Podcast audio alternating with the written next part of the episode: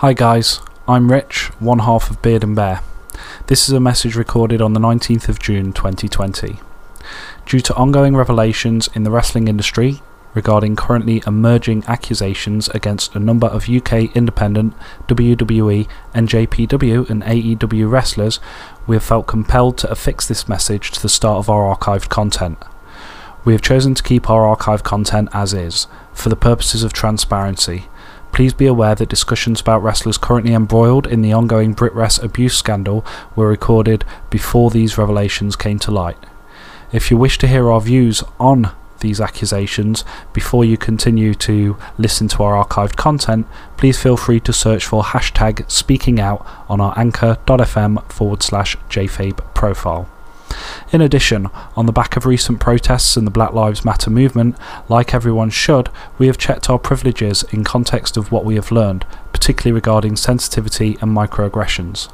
I have discussed our past content with multiple people of various different races, creeds, religions, sexualities, genders um, from across our society, and feel some of it may not best reflect our views as they are currently held.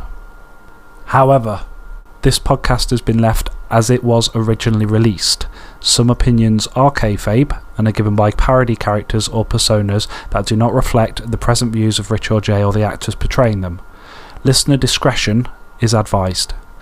Everything you hear from this point on is what was released on the original day of publishing. Thank you very much. Hey Jay. Hey, Rich. Didn't we have a podcast at some point? didn't we have a podcast at some Uh, no, no, we've not recorded one for two weeks, Rich. Oh, um. Well, we should probably record a podcast then. In our great idea. retardus. Let's, let's, let's do that. Yeah, alright. Welcome to JFPN. My name is Rich. I'm a time duke. I travel through space and time. Um, Jay is also here. Jay, what what you been up to, Jay? Hey, Rich. Um, you know, we went to Bangkok. That was fun. Yeah, that was kind of cool. Um, and we all returned absolutely fine.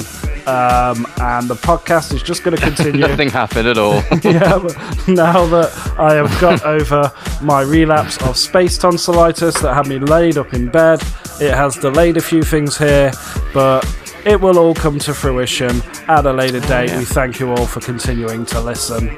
Um, so, with all that said, space tonsillitis. I did, I did. I had a relapse after we recorded our last episode, and I was in bed for quite a while. Um, it was pretty awful. So, this week, Space Bed. So, this week, we are talking about WWE SummerSlam, the highlights, the rumours following the events, um, our main event thoughts, the lowlights, Roman Reigns, where did he go? Um, NXT TakeOver. Um, Jay, I don't think you enjoyed this as much as you usually do, so we've got plenty to talk about there. Whilst we're also here, NJPW, Ibushi, G1 Climax winner, spoiler alert for 10 minutes ago, wee, and also um, other things are going to be talked about. Um, Jay, Jay, what have you been doing with your week? Let's let's let's go straight in with the podcast here because we haven't done enough podcasting. Podcast. Yay. Uh, but no, seriously, we thank all of our audience for continuing to listen and engage with ourselves um, by not sending us any Twitter comments or anything like that. So that's really cool all. Um, feel free to do that, by the way. Um, it's there for a reason. um, so, SummerSlam. I think I think Oh, we just kind of got to start with some SummerSlam. Gonna start with that SummerSlam. It's, Yeah. it's been a week, so we should probably get on that. Yeah, we probably should. Um, I hear Sasha Banks is back as well, post SummerSlam. Oh, yeah. Yeah, yeah, you've got to tell me all about she that. wore a pink wig and then. Ooh, Oh, I will. Don't you worry. Oh wow. Um, yeah. Well, if there's wigs involved, I am totally up for it. So let's get started. let's just let's just let's just turn turn turn. Daft Punk versus Wolfgang Gartner's Harder, Better, Faster, American mashup by Crooks down and get started with our podcast. Podcasting, yay. So, Jay. I think it's Yay. time we addressed the elephant in the TARDIS control room. Um, yeah, we, we just trying to sneak him in or what? But we've really got to drop him off at like the Sahara or something. I don't. Where do elephants live? Africa. All right, we're going to Africa. Um, no, of course, it was, of course, a figurative elephant. The actual elephant we are going to be talking about is, of course, the Fiend's debut to kick us all off. Um, Oh, yes. Possibly one Good of the start. yeah, possibly one of the best debut um, re-debuts um, of a active gimmick that we've ever seen. You could call it. You could call it a debut because it's essentially a completely different entity to Bray Wyatt himself. So you could say it's a debut of the Fiend instead of a re-debut. Uh, yeah, it's debut of the Fiend whilst being a re-debut of Bray Wyatt. Um, Bray Wyatt.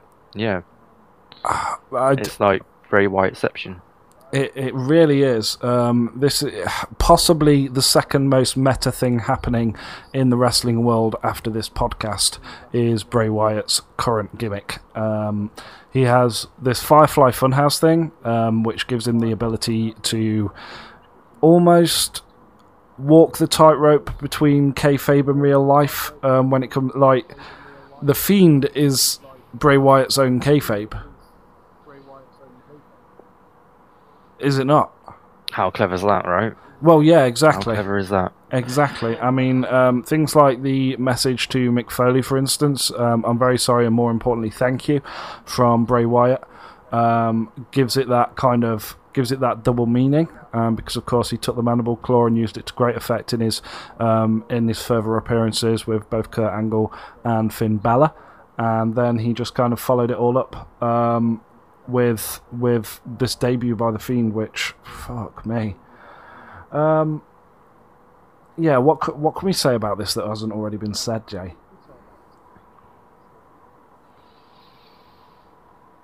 I mean, it's just a completely different feel to anything that's happening in WWE at the moment.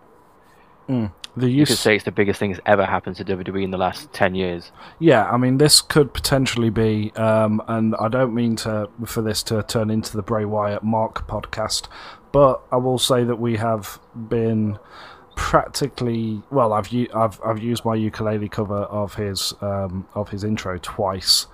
Um, during during our, our, our short tenure here, so that's pretty much an indication that he is, um, yeah, that he is really on our minds at the moment. But I mean, more to the point, he's got the perfect kind of middle ground between the internet dirt sheet community and the gimmick that everyone can buy into. Um, like it's cool to buy into this gimmick now again, um, which is really hard consider it, um, really hard to achieve considering where he was this time a year ago, um, and where he has On the been. sidelines doing absolutely nothing.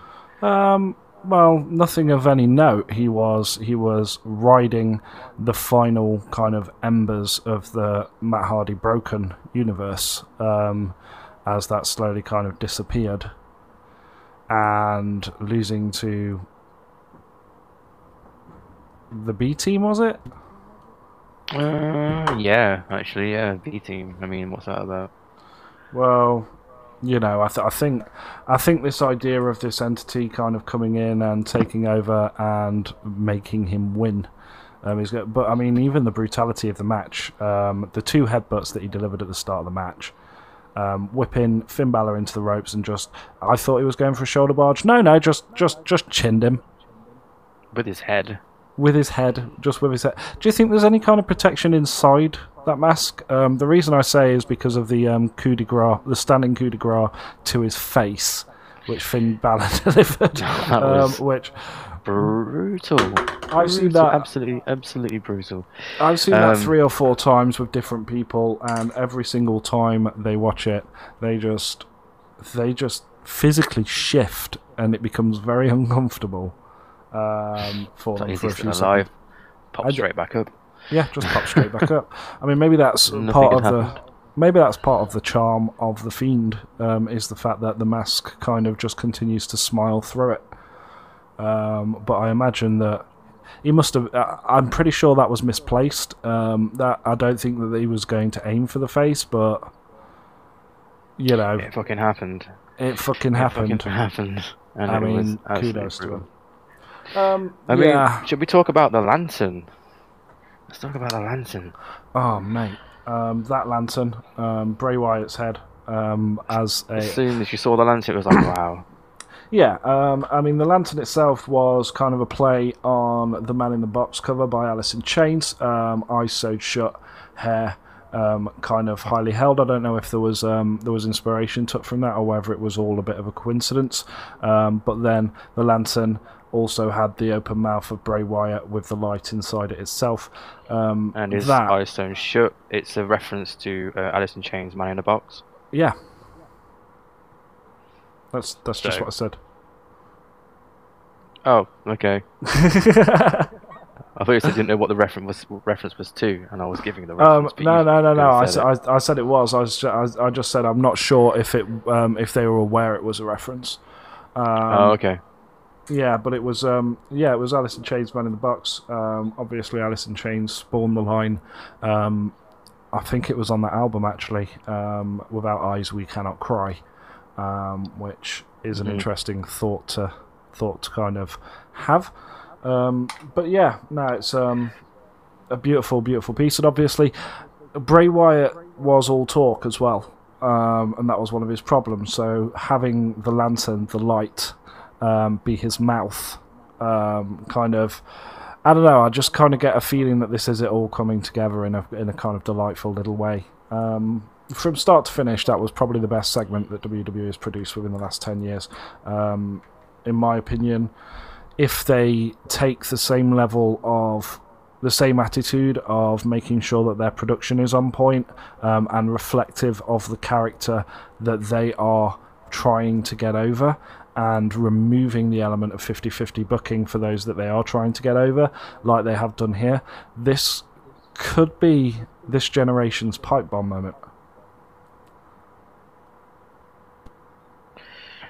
Well, yeah, I get what you're saying, but obviously Hmm. a pipe bomb was verbally produced. This is going to be more of a visual pipe bomb than, um, than anything else. Yeah, but I mean, I suppose what I'm more what I'm getting to is every every generation has this moment that kind of changes the direction of the company um, in a new and interesting way. Before the pipe bomb, um, before the pipe bomb, you had the announcement of PG and Eddie Guerrero, um, Eddie Guerrero and um, Chris Benoit's deaths. Um, obviously, kind of was that generation's catalyst catalyst to change that. Before that, you had um, obviously Austin three sixteen says I just killed kicked your ass.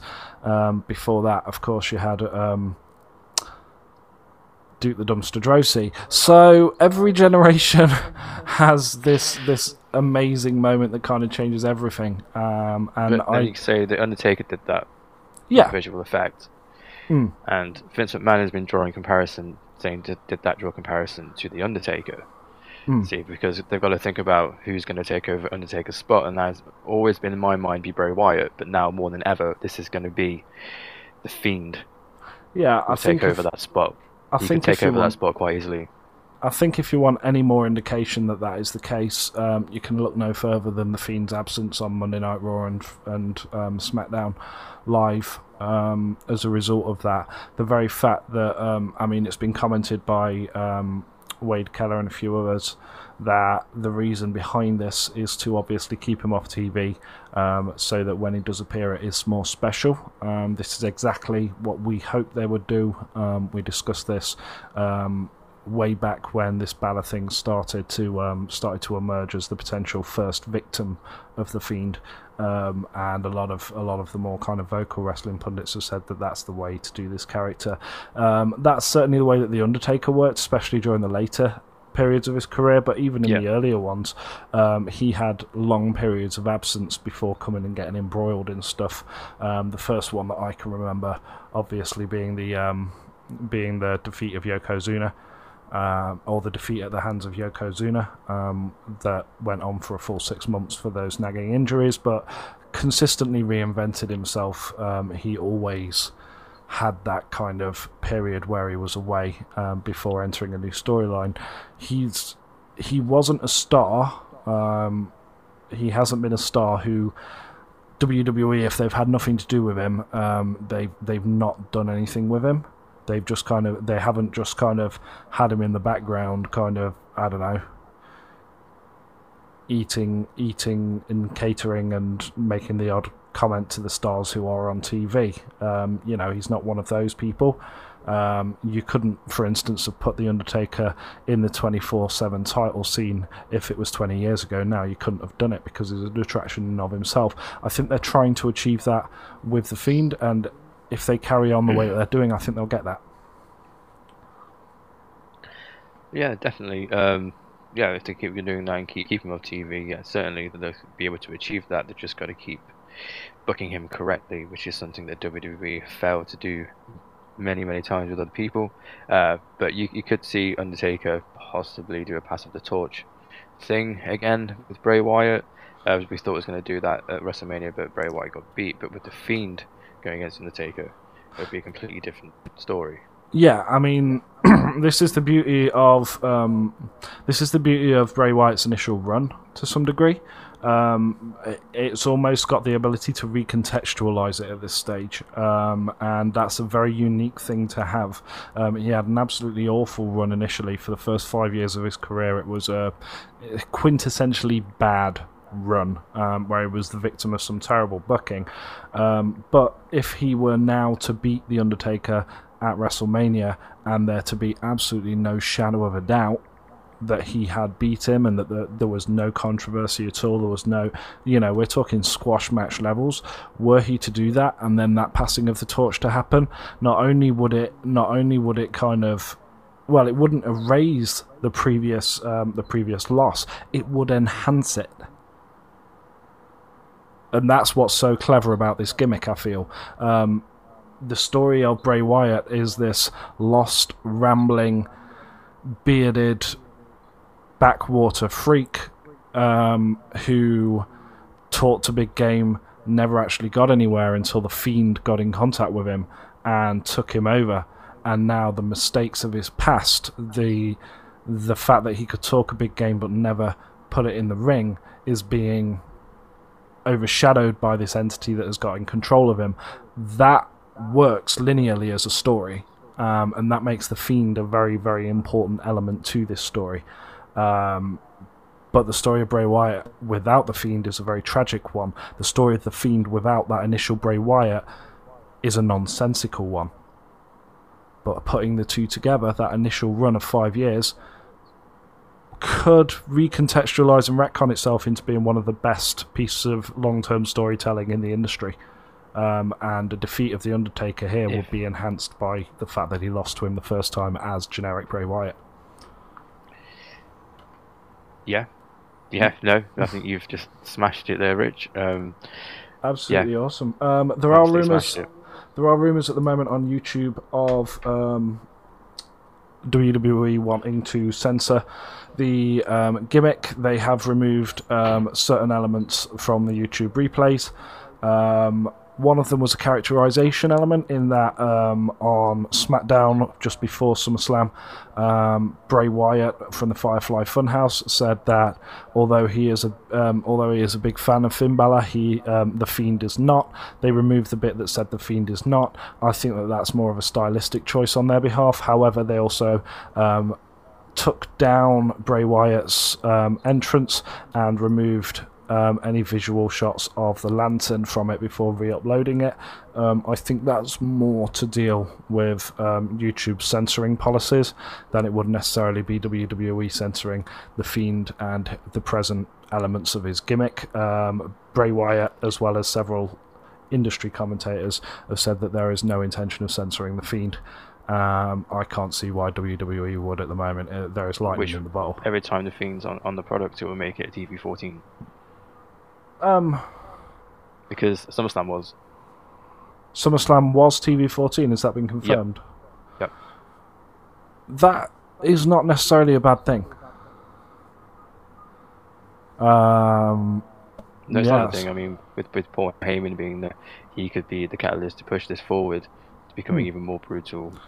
I mean, it doesn't necessarily mean every time the fiend's on the product. If it is the severed head that's done that, um, which I could very much see it, see it has, uh, I could very much say that that could be an element that did cause that. Um, what it could lead to is Bray not wrestling on TV or on certain shows, depending on which show becomes TV14, if, e- if either of the two, um, which again is not necessarily a thing, um, a bad thing.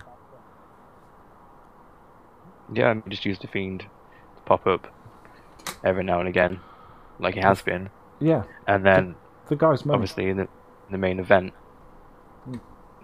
in the pay per views, use it then.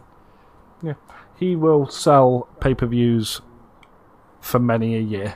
Um, people will start showing up to shows where they know he's announced. Um, I I 100% believe that. The best way WWE could test that, I think, would be to give him a few more runs like the like the one he had with Finn Balor, and then maybe have him appear at a house show or two as the Fiend, um, and just see how the attendance changes. Um, and I think they may be pleasantly surprised at those events. Um, any? And then, then that's when they put the title on him. Yeah, I, I don't Because see. then it'll be a draw. Well, I don't think he even needs the title. I I genuinely don't think he needs the title. I mean, the Undertaker didn't get the title until about '96, if I remember correctly, um, and he certainly didn't need it. What- He's held it like, what, five times? Yeah, um, and for somebody in the for somebody who is considered, you know, industry wide as one of the greatest gimmick mans ever, you know, it's unusual for his title count to be that low, considering the amount of titles WWE have. But it's the fucking Undertaker.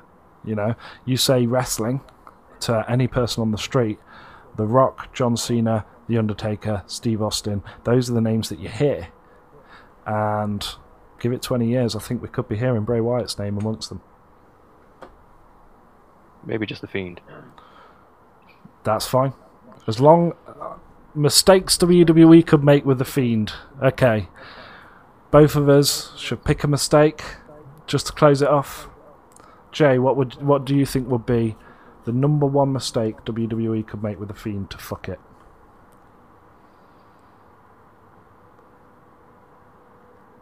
Well, first it would be having him lose in, in a, in a schoolboy fashion would be one of the things to fuck it. Okay. Okay. I'm going to see that and I am going to raise it a see no evil style horror story um, called Fiend No Evil available at cinemas that goes straight to Blu-ray The when Bray Wyatt nobody's story. interested. Yeah, yeah. The Bray Wyatt project. They call it project to make it found footage, wouldn't they?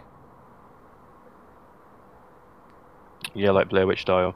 Yeah, like 25 years too late. I can almost Yeah. see them doing that now. Uh, I'm sure Do it won't know- happen. I mean, I'm sure they don't really make movies anymore. They don't, just use the mids every now and again to make a movie, and that's it. So that's all right. Yeah, no, fingers crossed, fingers crossed that they don't go that far with it. Um, so, but no, no, very promising. Really looking forward to his next appearance. I think that his next appearance will, they will be able to see a measurable spike, um, in, in their ratings, in their YouTube views, in their engagement from their fans. It's just a case of one of those. Let's see what's happened, Rich. Let's see what happens. Cool. moving on from that, what were your thoughts on the main event of SummerSlam? This is, of course, the match between Brock Lesnar and Seth Rollins. Um, you know, the guy who's that memorable that it just took me four seconds to think of his name. What were your thoughts? uh, pleasantly surprised, actually. Obviously, Seth Rollins was, was built into the underdog storyline uh, Mm. going into it after he got pummeled by Brock Lesnar in the, run up to SummerSlam over and over again. Um, he's going in there with a, a broken ribs, possibly. Yeah. Kayfabe broken rib, and comes The kayfabe ones are the ones that hurt most. Exactly. um, and then use way too many super kicks, but it definitely told that story of what am I thinking of? That old timey story of Goliath and something, something, something. David. Thank you, David and Goliath. That's pretty much the story that was told, and Yeah. you can tell it had Paul Heyman's um, prints all over it. Yeah, yeah. Um, special notes that I could kind of mention there. Um, Paul Heyman's expressions throughout were fantastic. I'm pretty sure I may have to go over and watch tape again just to just to work it out, but I'm pretty sure that Paul Heyman left the ring after um, left ringside after Brock Lesnar lost. Straight away. Couldn't right. see him anywhere. Um, so that's an interesting little moment there. Um, really, really kind of interested in that. I don't think we're going to see that play out um, unless Brock Lesnar signs another. Well, I don't think we're going to see that play out until the next time WWE go collect some of that sweet, sweet blood money from Saudi Arabia. That's soon, Um, right? Yeah, yeah. No, it's um, can't come soon soon enough for me. You know, I love those shows. Gotta get that pyro. Yep, yep. It's all about the pyro, pyro. Yep, yep. Well, yeah. There's nothing else I can say about Saudi Arabia. What a bunch of cunts. Um, come at, come at me, bro. Um, anyway. um, They will, they will. They'll slip poison in your tea. it's all right. Don't drink tea. Someone else's. Yeah, yeah. Just Someone, if someone someone dies next to you, Rich, you know it's Saudi Arabia. Yeah, uh, uh, or Russia. I, I pissed them off as well recently. All right. So, um, let's just say the Ladyboys of Bangkok went really well. and now I have pictures of Putin. All right. Cool. We we can use those. We can use that. Yeah. We we can use that to frame I don't know. We'll work out a plan. Yeah, yeah, Yeah. yeah. we'll work, work out a plan. work out a whole plan at some Yeah, point yeah. in the retardis. That's cool. Yeah, yeah. In in the retardis, where we are both are right now. Yeah, we're in we're in the retardis. Um, so, um, yeah. Well, all in all, the match was good. I think the biggest thing that it suffered from, apart from where it was on the card, um, I think that you could have put the Fiend on at the end. Um, and had it have been anybody else, I think WWE would have done. Apart from the fact that Brock Lesnar is Brock Lesnar, um, and he didn't like being bumped to the um, being bumped to the curtain jerk at WrestleMania. So yeah, what more can you say about it? I I genuinely think that had it have been any other match, one that didn't involve Brock Lesnar, I would Well- I would have expected this match to be The before. story goes he wasn't bumped. He was meant to be halfway through, and he said he wouldn't wait that long, so he might as well go first. Um. Yeah, that doesn't surprise me. That doesn't surprise me at all. Um, I mean, that's the kayfabe reason behind it. Um, But is it? Brock, Le- But is it? Brock Lesnar. Well, he's known as a man who is there to um, who, who lives kayfabe backstage, isn't he? Like his character is just like he just tells it how it is, and Paul Heyman just puts it into kayfabe, and that's pretty much the relationship, as far as I'm aware. So I can imagine that being like a slight reflection of what happened. I, I reckon it was. I reckon that is Yeah. what, what went down. Yeah, I can't see why not. To be honest, um, saying that though, yeah, I, I don't know. I just feel that this match, its structure, etc., probably would have played better had this have been Royal Rumble, or had it have not been following the Fiend, or had this have been two years ago when people were behind Seth Rollins. And sick of Brock Lesnar, whereas at this point they are turned off by anything that Brock Lesnar touches. Um, or at least that seems to be the general. Yeah, well, I mean, if he wasn't such a dick on Twitter. But he seemed to win the crowd round at the end after he won. Um, it was a good match. It was a good match. It was the kind of match that would win a crowd round. You know what I mean? Um, I mean, he deserved the cheers that he got. It was a it. I was behind him towards the end because I don't want to see the title on a part timer any more than anyone else does. But yeah, I don't know. I don't know.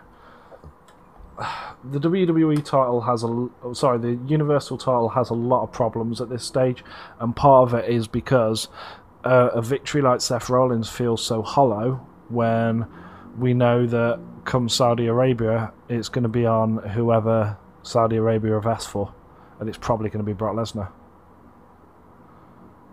or Yokozuna or the Fiend. Hmm. Maybe they will. I can't. Nah, if they I watch the, if they actually watch the product now, which they probably don't. They probably don't. That's the thing. Um, if anything, I could see them not having the Fiend at all, considering the Aleister Black thing, um, and the tattoos and all of that. And the weird mask. Maybe, um, maybe it's maybe they just don't like Code Orange. I see where you're going with that. Yeah. Yeah. Hardcore style. That's what it is. Yeah, yeah. Yeah. Yeah. Spot on. Cool observation. Um, so that was a bit nerdy. Code Orange are, of course, the um, singers of Bray Wyatt's um, new version of Live in Fear, um, and of course, um, I wouldn't have say done- they're the singers. I'd say someone else is singing on that, but they definitely created the music behind they're it. the band, yeah. Yeah. Um, and they are also they are also musicians who have worked with Aleister Black for his theme tune. Um, so interesting, interesting times.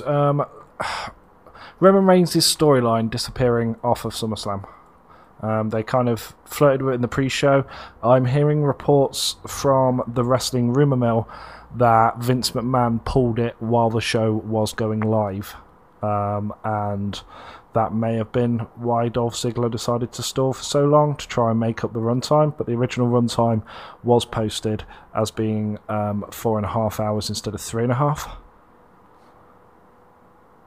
Um, Where did I they mean, lose I know whole that- hour? I don't think they will have lost a whole hour. Um, I think they will have lost about 35 minutes, is my thoughts. Um, but then you've also got the transitioning space um, around that. But there were rumours that there was going to be an entire match between Daniel Bryan and um, Roman Reigns at one point, and it was pulled. But then I've heard all sorts of levels about it. It seems very strange to me, considering this is Roman Reigns, that he would not have an appearance at SummerSlam. Um, I don't know. It's it's a bit of a peculiar one. He was billed to appear. But did that make SummerSlam better without Roman Reigns appearing, being shoved down our throats? Um, I certainly enjoyed the product more. So did I. So did I. Yeah. I, I thought it was Um, quite a good pay per view, better than NXT this time round. That's a very controversial thing to say, um, but at the end of the day, NXT have managed 25 solid takeovers before this, which was, um, in my opinion, just as much as yours, um, fairly underwhelming. Shall we? Um, shall we go on to it? I mean, this is supposed to be an independent wrestling podcast um, set in space, and we are yet to do any talk about independent wrestling or much space stuff actually. So let's at least fulfill one of the criteria. NXT Takeover, which I know is not independent wrestling, um, but is the closest to independent wrestling we've got in 30 minutes. Um, what were your thoughts on this as a whole? As a whole, there was two matches worth watching, and that was Io Shirai uh, versus Candice LeRae, Adam Cole versus Johnny Gargano. The rest of the matches kind of fell a bit flat. I wasn't interested in them. It seemed to be timing issues with most of them. Hmm. Um, I, I, I quite Especially enjoyed. Velveteen Um, Dream, Pete Dunne, and Roderick Strong. Um, that was so underwhelming. That was that quite match could have been so much more than it, than it was. Um, I don't know. And Velveteen Dream going over as well wasn't his best showing at all. He hasn't been as near as good as he's been uh, before he became the uh, North American champion. Um, yeah, I Almost got a happened with his feel of him kind of them trying to phone it in with him. Like there wasn't very much of a. Um, I can't remember what he wore, which is like a first for Velveteen Dream for me. There was some kind of weird entrance to do with Toronto and football, American football. Oh, okay. Um, maybe that's why it didn't really resonate with me. Um, that seems to be very kind of non-global for for him. He usually just kind of apes a wrestler of some kind.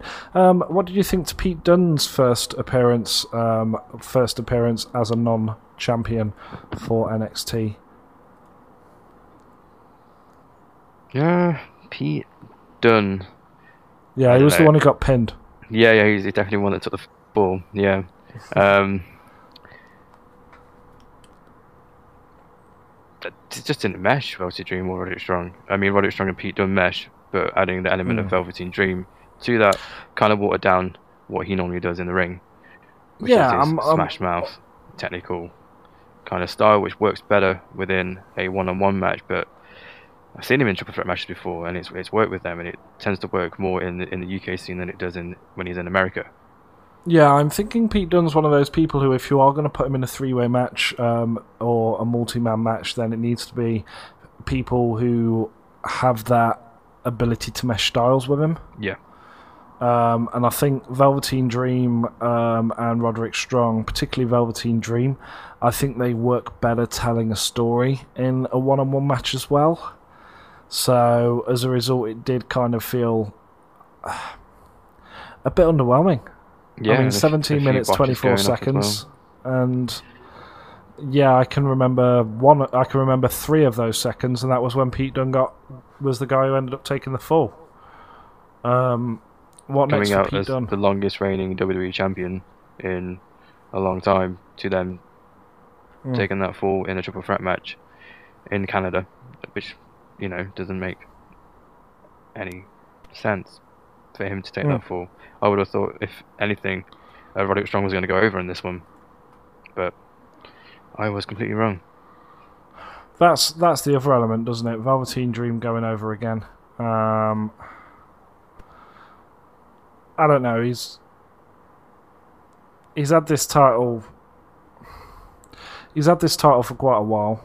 Um, Not really done much with it. Not done really done anything to elevate it. He just walks around with it. The only, only match that I really remember that's any good that he's had with Johnny Gargano, and that's when he won it, right? uh, yeah, So other than that, since then, he's just fallen into obscurity. I mean, there's no point in trying to take him into the main event scene at this point because he's not proving that he can actually carry NXT at this point. Um, I, I, I think it's it's really difficult because he can make he can make his opponent look like a million bucks. But just not two at the same time. Yeah, well, uh, not even that. I'm, I'm wondering whether the problem is when you have a title, you have to continue to win. And he might have a problem with the Ziggler effect. He might actually be just so good at making someone else look great that he's best in a losing role. He's best in a chasing role. The Curt Hennig thing, the um, to some degree, the Ric Flair thing. If he didn't cheat to win um, the title in order to lose it to all of the heroes, Yeah. um, you know, it's that's what it's striking me as. Um, I I think at the moment, Velveteen's dream, Velveteen Dream is their best when he is elevating himself enough to face an opponent who beats him. And is he a face now? Is he a heel? What's going on? Uh, that was the whole thing. He was always a tweener, but he seems to move into a face role ever since winning the title. Yeah, he needs to cheat. He needs to cheat. He needs to cheat to get the hand over on somebody. He needs to use down and dirty tactics. Um, people are going to cheer him anyway because he is a tweener. He's a charismatic heel, and people love cheering for a charismatic heel. Um, so the only reason that you would cheat in the wrestling context is if you can't beat your opponent. And the WWE um, and wrestling as a whole has always needed somebody who somebody who is there to cheat, who the face can beat in a fair one-on-one match, who never lets them have a fair one-on-one match, so that when they do beat them, it's all the more satisfying. It worked with Aleister Black, worked with Johnny Gargano during his feud with him. Um, it worked at various points with Ricochet. Um, it's yeah, it's just not happening now. So yeah, it's and, and, and yet he's he was in the perfect position where he could where he could face Tommaso Ciampa, have a feud with him, and go straight out on the back of that, defeat Tyler Bate, and go straight into a feud with Johnny Gargano for that for the US title. And he's that much of a tweener, but he needs those segments where he does go way too far. Maybe it's going to all change when it moves over to Fox and we get uh, Vince McMahon and um, and the other Dunne. What's, his name again? It's not Pete Dunne, but the producer. Kevin Dunn. Thank you. We, we, we do that with the Duns. Um, Yeah. yeah, it, maybe it'll all change then. Um, maybe, or NXT's just going to go in the toilet because they've actually involved now. But um, it's just one of those things again with Velveteen Dream. Got to wait to see what happens. He needs to lose the title, I think. I don't think he's, Uh, he's doing, yeah. him, any- doing him any good. Like you, like you I just don't, pointed I don't think they're doing each other any good. Um, I think this is one of the most this is one of the most forgettable North American title reigns since the championship began. Um, Pete Dunne, they're never going to put a North American championship on Pete Dunne. So his inclusion in that match was a foregone conclusion anyway. Perfect Um, time to give it to Roderick Strong. Would have been the perfect time to give it to Roderick Strong. And yeah, I feel they dropped the ball with that one. Um, but at the same time, the three stages of heck match. Like we did there.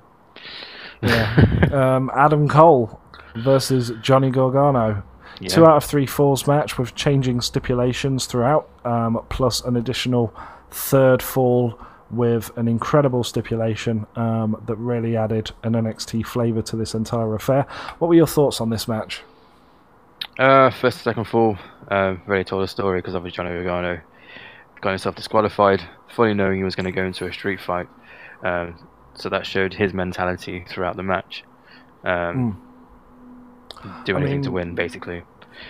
Yeah, the the Johnny Gargano story, the Johnny Gargano story that I saw being told here was exactly that. This is the um, this is a Johnny Gargano who is kind of um, battle struck.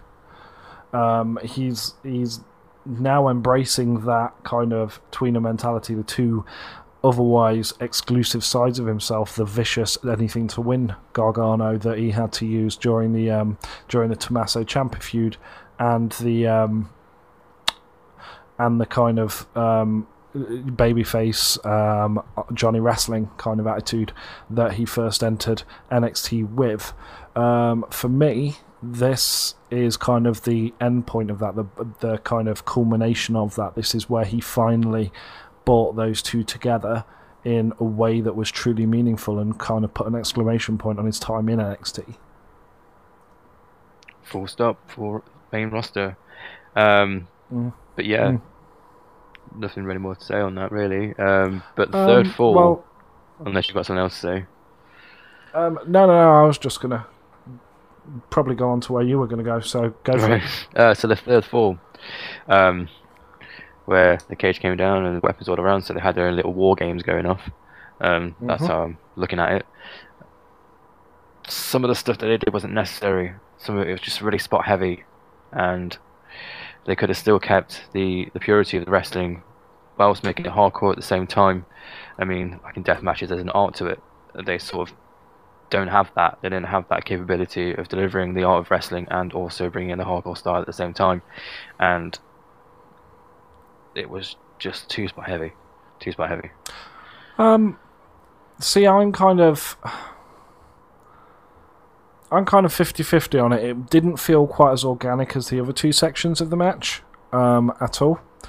Um, but I felt that the spots did add something to some degree because what you got are two people here who are doing anything to win. Um, and then Johnny Gargano goes beyond that into an area which is doing anything to damage the other person. He he makes it personal at that stage, um, as I'm sure Beth Phoenix would have attested to. Um, oh my god, he hit his face. Absolutely. yeah, um, that looked like it I hurt. I have one thing to say, and now I'll be quiet again. Um, yeah, she was. Um, she really added to the entire event, don't you think? Yeah, yeah, she she, she really brought the whole um, NXT uh, takeover alive with uh, input into the whole thing. Um, you know, she told a great Yeah. story for the wrestlers within the ring. Let's just say that. Now, I don't want to say anything. I, I don't want anything here to be misconstrued. Um, we're not sarcastically saying that she's good when in fact she was absolutely shite for any other reason than the fact that she just isn't ready to be on the commentary desk. Um, that's Poor all Percy. I can say about it. Poor Percy. Yeah. Um, I mean, Percy wasn't great, but she. Yeah. I don't know. more to say It- than Beth Phoenix. I don't know. I, I don't want to sound cynical, um, and I'm trying not to take this to a place that it probably shouldn't be, but it's almost transparent as to why she was hired, and I think in that industry there are many, many female commentators or many people who would work better in a female commentary position other than her, um, because at the moment she is terrible at it. Um, I mean, fuck it. Just get Medusa on it. mm. Medusa She'd smash it. fucking awesome.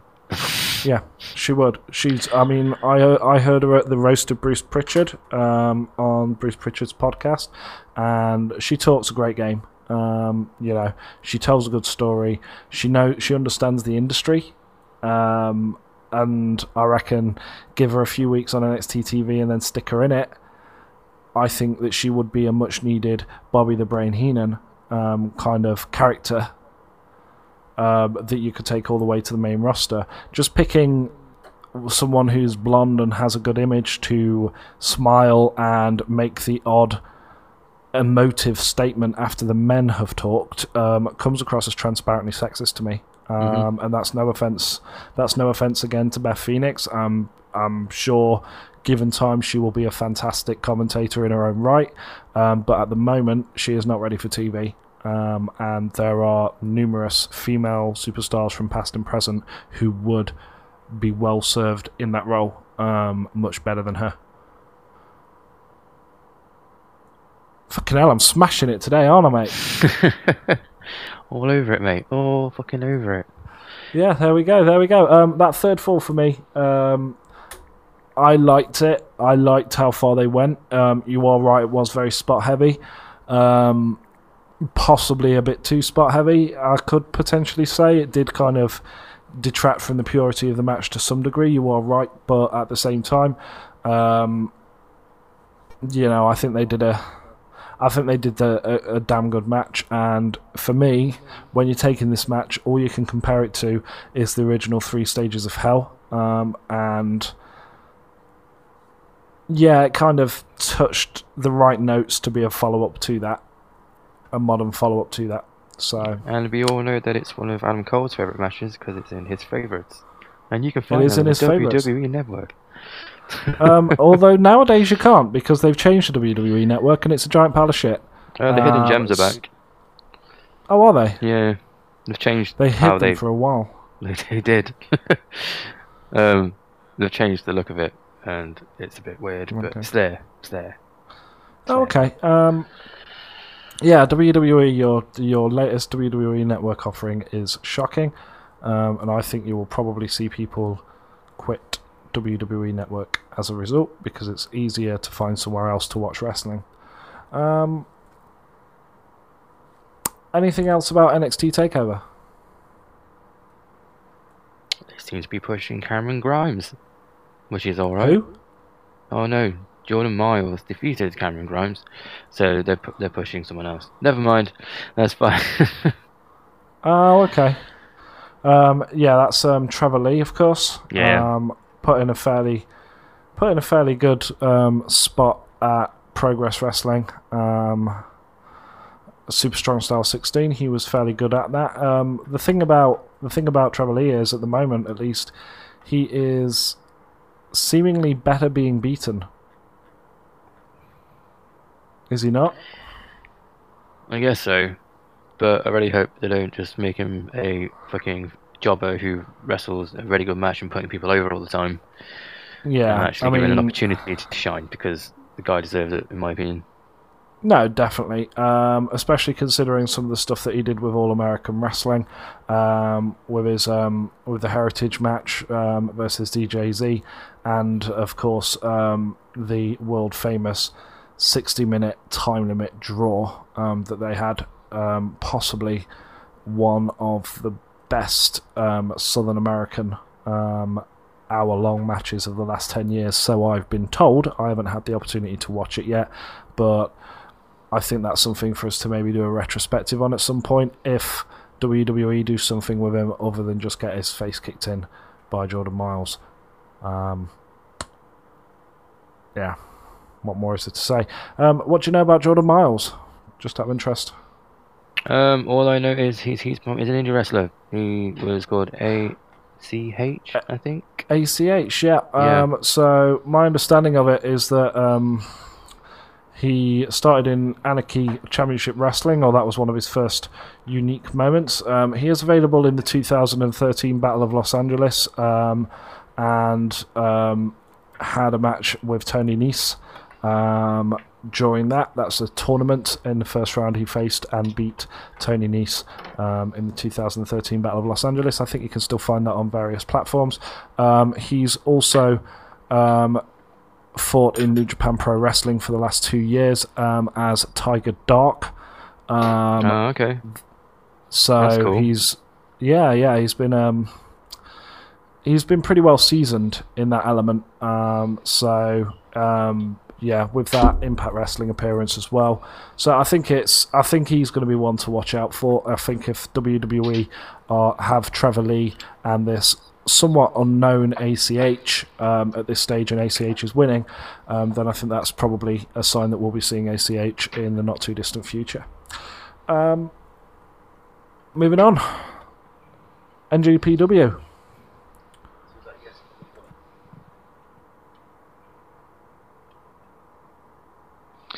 NJPW. Um, do you want to go um, into King of the Ring, finish off WWE, or do you want to come back to that? Uh, yeah, actually, let's just quickly breeze over King of the Ring. Um, so the King of the Ring tournament has been announced. Um, that will be happening over various consecutive Raw and SmackDown events in the lead up um, to the Fox acquisition. It's probably going to be the last hurrah on um, on the network that SmackDown's currently on. What's it on? TNT, is it?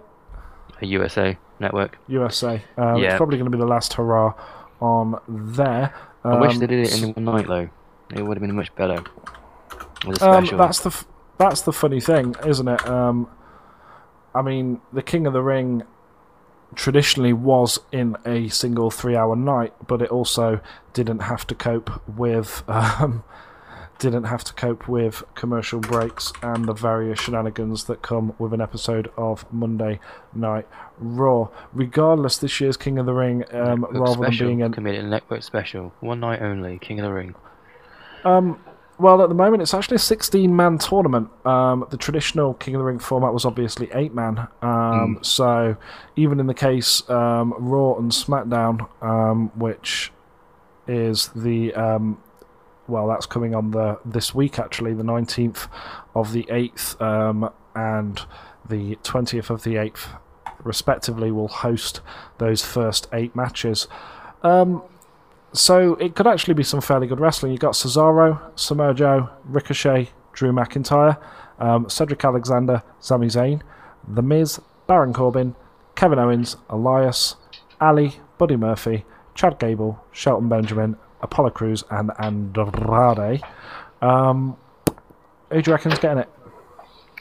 Who do you think is going to win? This is this is the whole Yeah. the whole thing, and the only way for WWE Logic to make Ricochet king, Ricochet. Um, let's have a look.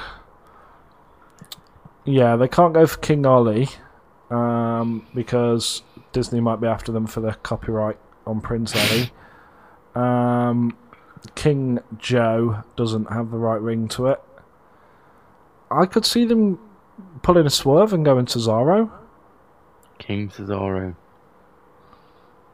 King Um, Owens. Still KO.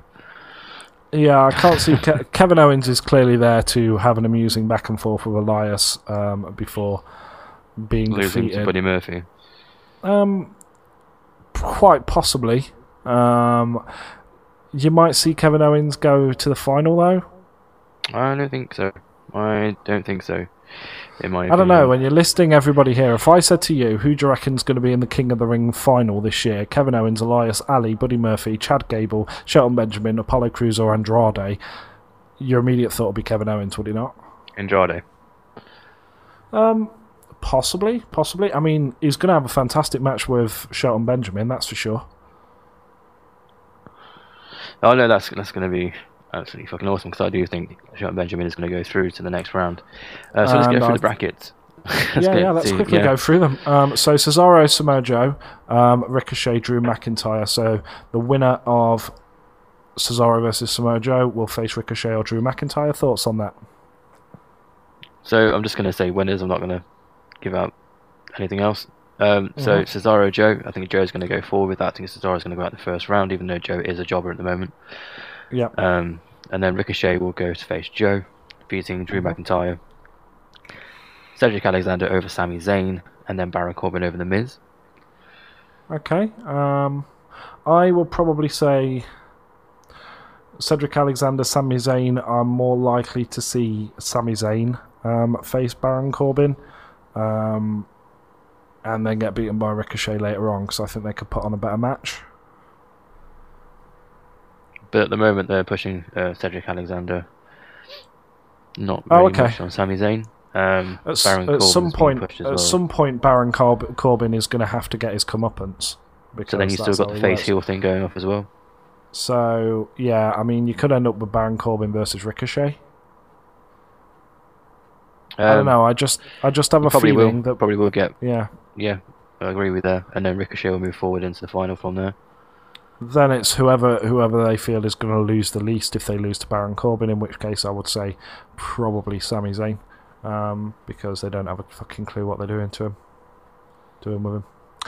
Um, Kevin Owens, Elias. Yeah, Kevin Owens will go over, Yeah, and then I can Buddy agree with that. Murphy face heel still, and then heel goes Mm. over. yeah. Um, Chad and Shelton Benjamin. Shelton Benjamin's got this weird gimmick going off at the moment, but I reckon he'll go over. yeah. Andrade will beat Apollo Crews because Apollo Crews is still a jobber. Yeah. But he is very happy to be there. Very happy to be there. He's always smiling, so that's always good. And your thoughts are that Ricochet is going to go through. So, Yeah. by your prediction, he would most likely hit Samoa Joe um, and beat him there. Um, then probably go against Baron Corbin in the semi final. Yep. And then finally end up with Andrade, who will have fought through Apollo Crews, Shelton Benjamin, um, and probably either Buddy Murphy or Kevin Owens. Yeah, pretty much. Yeah, um, I feel that Ali may surprise us and get quite high. Um, I mean, he's still he's still on that kind of post WrestleMania. Sorry that we fucked over your gimmick train. Is he not? Yeah, he's still on the radar, but I wouldn't say he's too high on the radar at the moment. He's like mid radar. So I Yeah, reckon he's kind of- first round. And Buddy Murphy is now getting a bit of a push. I think he's now moving into some kind of thing with Daniel Bryan and Eric Rowan. He faced um, Roman Reigns on SmackDown, which was actually the match of the night for everybody. Apparently, I've not seen it yet. Apparently, it's a show stealer. Um, so I need to check that out. So Hmm, yeah, that could looks be like he's getting a bit of a push at the moment. Um, yeah, I mean that's fair. Um, alternatively, you could get Eric Rowan attack him or someone else attack him during that first round, just to continue on the Roman Reigns storyline. Um, Yeah. Since he is so heavily intertwined with that, and then Ali could go through as a result. So, any one of those could happen. Um, I feel. Yeah, yeah, no, no, Yeah. I think you've got a good prediction going off there, but I still think Buddy Murphy's going to go through to the semis. Yeah, fair play, fair play. We'll have to see how it pans that plays out. Um, you, both of us could be right, of course. He could get um, that involvement with the Roman Reigns storyline returning during his during his shot in the semis. Who do you think's going So- to win, Rich? Um,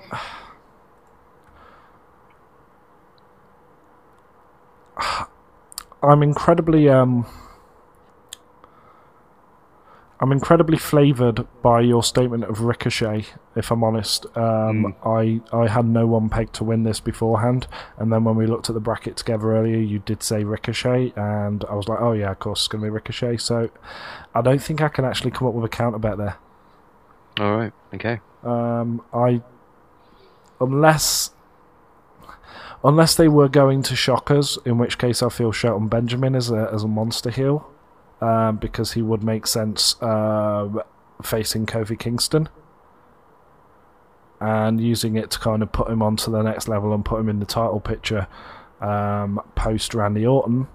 Um, I mean, the Shelton Benjamin Kofi Kingston will be one hell of a match at Survivor Series. But I don't think be- they're It thinking would be a that. hell of a match, but they would they wouldn't put Shawn Benjamin in the main event. That's the thing. I don't think they're thinking that far ahead. Um, I don't know because when they hired Shelton Benjamin again, he was he was up a mid card in New Japan Pro Wrestling. Remember?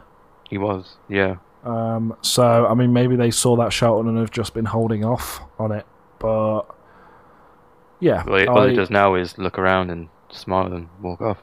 So Yeah. Um, I mean, it would make sense for Shelton Benjamin to kind of have that win um, for me, um, considering that the question that started off with that gimmick was any thoughts on going for the WWE Championship, and everybody was kind of like, um, wait, what? Why has she asked that question? He's not even in the title picture. Um, this would actually be the platform to get him in that title picture, so. Uh, my thoughts are Ricochet or Shelton Benjamin, um, and I'm going to say Shelton Benjamin if they decide to pull a shock out. Okay, we've got a bet. No, no, no. I said if. Well, my primary, my primary goal is Ricochet. My primary thought is Ricochet. okay, all right, fine. We don't have a bet. It's fine. All right, let's make it interesting. Um, Shelton Benjamin. Okay, yeah, Ricochet. Let's see who wins. What do we win? What happens if we lose? What should we do? Um, I don't know.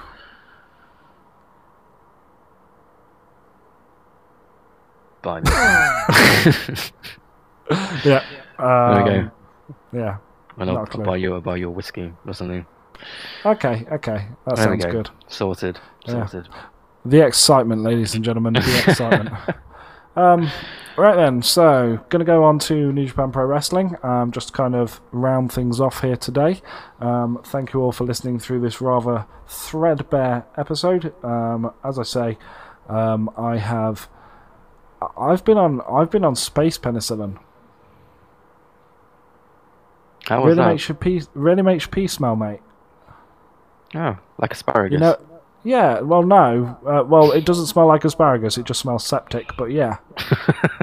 um, That's the infection pouring out of you. Kind of is actually. I had to look it up, but apparently it's a common thing with penicillin is that it does make your pee smell because it takes all the toxins out um, Mm. through your bladder. So um, nice. yeah, yeah. Um, tell us your experiences on penicillin. Um, feel free to just get in contact. We are, of course, available on Anchor, um, Spotify, and wherever else you get your good podcasts. Um, Google Play, iPhones, etc. Can usually contact us through there. Um, Oh, the passion. I just didn't have it loaded. Just didn't have it loaded up, mate. okay. You know, um, and I'm not. I'm not reaching over to type it in. Um, we're also available on Twitter. That is at your Podcast. Yeah, yeah, On your console. yeah, yeah. On my retarded console. Yeah, it's funny how I got that to run on Windows 7 so that you could use it as well. It's strange, isn't it? Strange. Um, no, no, no. All I had to do was insert uh, um, an x86 processor. Um, I mean, it uses a form of Duke um, holochronic um, processors that are quantum in nature. So the actual emulation of an x86 processor from um, early 21st century Earth is is actually pretty simple for it. So yeah, just kind of pop that in, and there we go. You've got a Windows desktop that you can use. Um, I mean, granted, this computer could literally restart the universe um, with all of the power that's in it, but nope. Jay had to use Windows 7. Geek. anyway, moving Sorry on. Um, no, no, no. It's fine. It's fine. It's fine. Um, I mean, Taz insists on using Windows 95. Well, he is stuck in the past in his mind. Uh, yeah, yeah, pretty much, pretty much. Um, one of these days, I'm going to get him to um, do some of the photoshops for our um, for our podcast, and it's just going to be like word art. oh, looking forward to that. Yeah, Taz is so stupid. Anyway. Moving on, uh, NJPW, um, G1 Climax. We were going to do all of that, and then I got space tonsillitis, and it hurt a lot. So instead, I ate some ice cream and bought myself an Xbox One um, to nurse me back to health. Um, Good call, by the way. Good call. yeah, uh, I don't know, it's alright. it spends a lot of time installing stuff. Yeah, but but all, all consoles do that now. So Oh, well, that's cool. That's cool. So, like, you know, it's like, yeah. maybe we should go to um, the future and get a PS seventeen. 17, is it, yeah. Oh no, Yeah. no. The, the problem, the problem with the 17 um, was that you know the little buds that you put on the side of your head to make you see shit. Mm. Yeah, also made you see shit when they weren't on, um, and that kind of became um, that kind of became a problem for a while. Um, Black Mirror's called it. Bloody Black Mirror.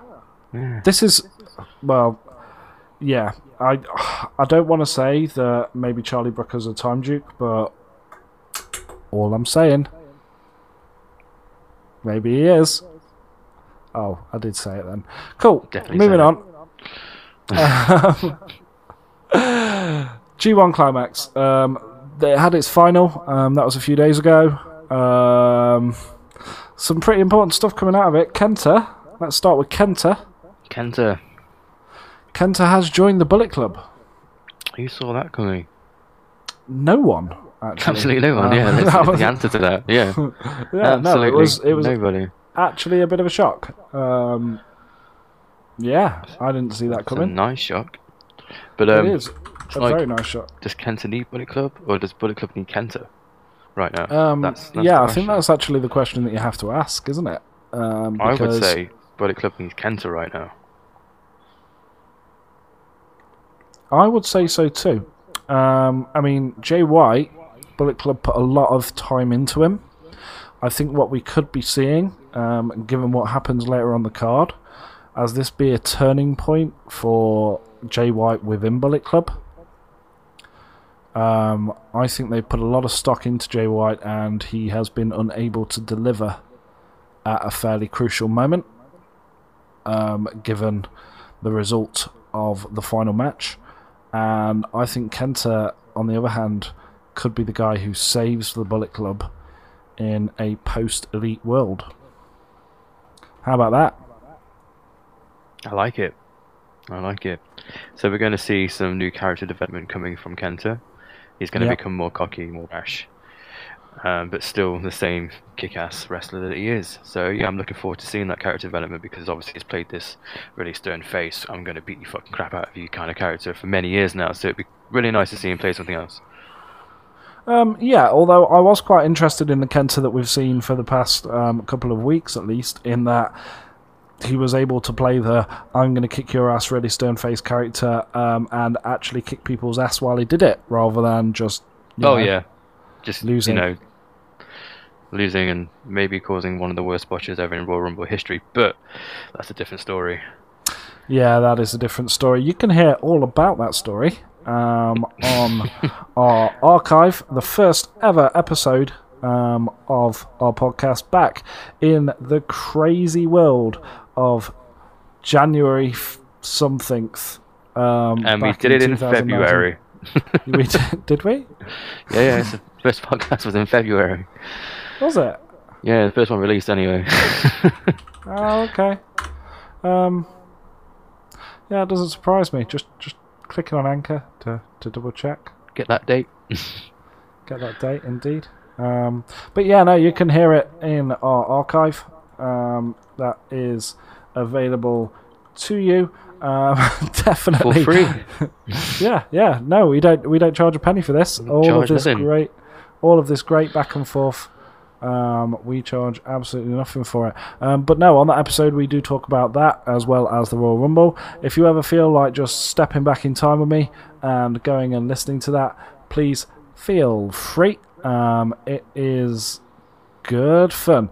Um, regardless, let's move forward um, from that. Jon Moxley. Jon Moxley. Just kind of, he was there. He was. He was. He had a great showing in the G1. He had an Um, amazing showing in the G1. Um, it's kind of his final matches. Um, yeah. Did Juice beat him? Uh, yeah, I believe Juice did, um, Yeah. and that has led to um, Jon Moxley versus Juice Robinson in a no DQ match um, being touted as coming soon.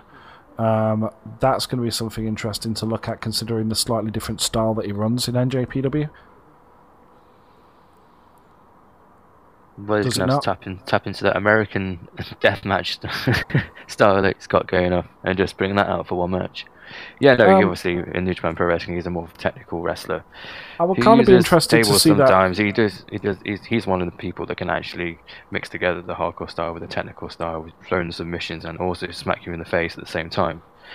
Great wrestler, Hmm. obviously, bit of a mark, but Yeah, of course. Um, I mean, he he had a really good showing. Um, I mean, he beat some massive names: Taichi, Jeff Cobb, Tomohiro Ishii, Shingo Takagi, Tetsuya Naito. Um, yeah, him and his first defeat was on July 14th. Him and Umino were defeated by Jeff Cobb and Ren Narita in a tag match. Um, this was after Cobb pinned Umino. Um, and then he went on to win his, uh, sorry, lose his next four matches against Toru Yano, Jay White, Hiroki Goto, and Robinson. Um, that caused him to fail to advance. It also gives him a fairly good way of turning heel if he wishes to blame Shota Umino um, for that string of defeats. I know they definitely shouldn't shouldn't split those guys up. They're, they're this, they've, together. got, they've got a really good dynamic, haven't they? Yeah, Like a surprisingly good dynamic. Um, uh, I mean, basically, the entire gimmick is that Jon Moxley's kidnapped Shota Umino and making him wrestle with him. pretty much. You're my young lion now. I'm going to teach you how to do things. Yeah, So he's Um, the teacher and he's the student. yeah. It's like this enforced teacher-student relationship. Um, yeah, it's basically it's basically money. No, you are right. Um, I will be interested to see the match that crops up between him and Juice Robinson. Um, that for me will be good. Um, I'm hoping it's going to be a fairly robust match. Yeah, looking forward to it, and I'm hoping that. Well, it's going to be interesting for a lot of people just because Jon Moxley himself is so interesting at the moment, and I'm hoping that this is going to be an example of seeing somebody who has kind of worked with a style um, and then kind of pulled it in. Um, pull, pulls in the kind of the hardcore element into his um, current New Japan Pro Wrestling style, Mm. and then you can see the transition or the or the or the juxtaposition between um, his old style and his new style, I suppose, um, like- or his two different national styles. because he's playing, he's he's doing a, a much um, more strong style, technical style within New Japan Pro Wrestling. Do you think he'll adopt, say, the Japanese deathmatch style going into that match as it's in Japan, or do you think he'll just stick to the the, the way he does it normally when he's in any other promotion in America? I don't think it will be beyond him to adopt that style. Um, so I think it will be an interesting. I think it will be an interesting way of working it. Mm. Um, I think he can do it, and I think it will be a great way for him to prove that he belongs. Um, that he belongs across the Pacific just as much as he does um, in the United States. Um, if anyone can do it, I think it's him.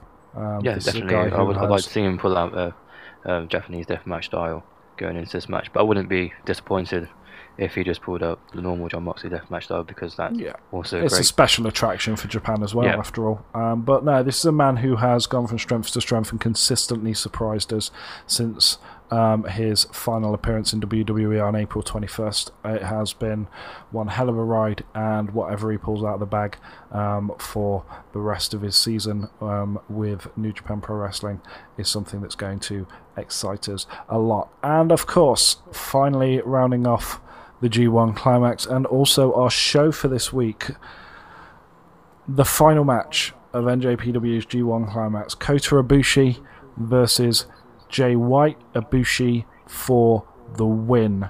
Um, Jay, I don't believe you've had the opportunity to watch this match.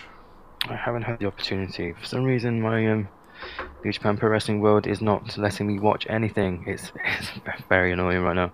Um, Um, Yeah, it's the time seen it vortex. well, you know, can you sort it out? Can we move somewhere else? I mean, we can go anywhere we want. Um, yeah, sure, we'll go and watch it after this. Um, yeah. Cool. Um, regardless, um, I'm just going to spoil the match now for you. But effectively, effectively, it starts off with all of Bullet Club um, coming down the aisle. Um, Kota Ibushi stood in one corner, all of Bullet Club in the other. Um, Red Shoes gets rid of them all. Um, Gedo manages to persuade um, Red Shoes to allow him to stay.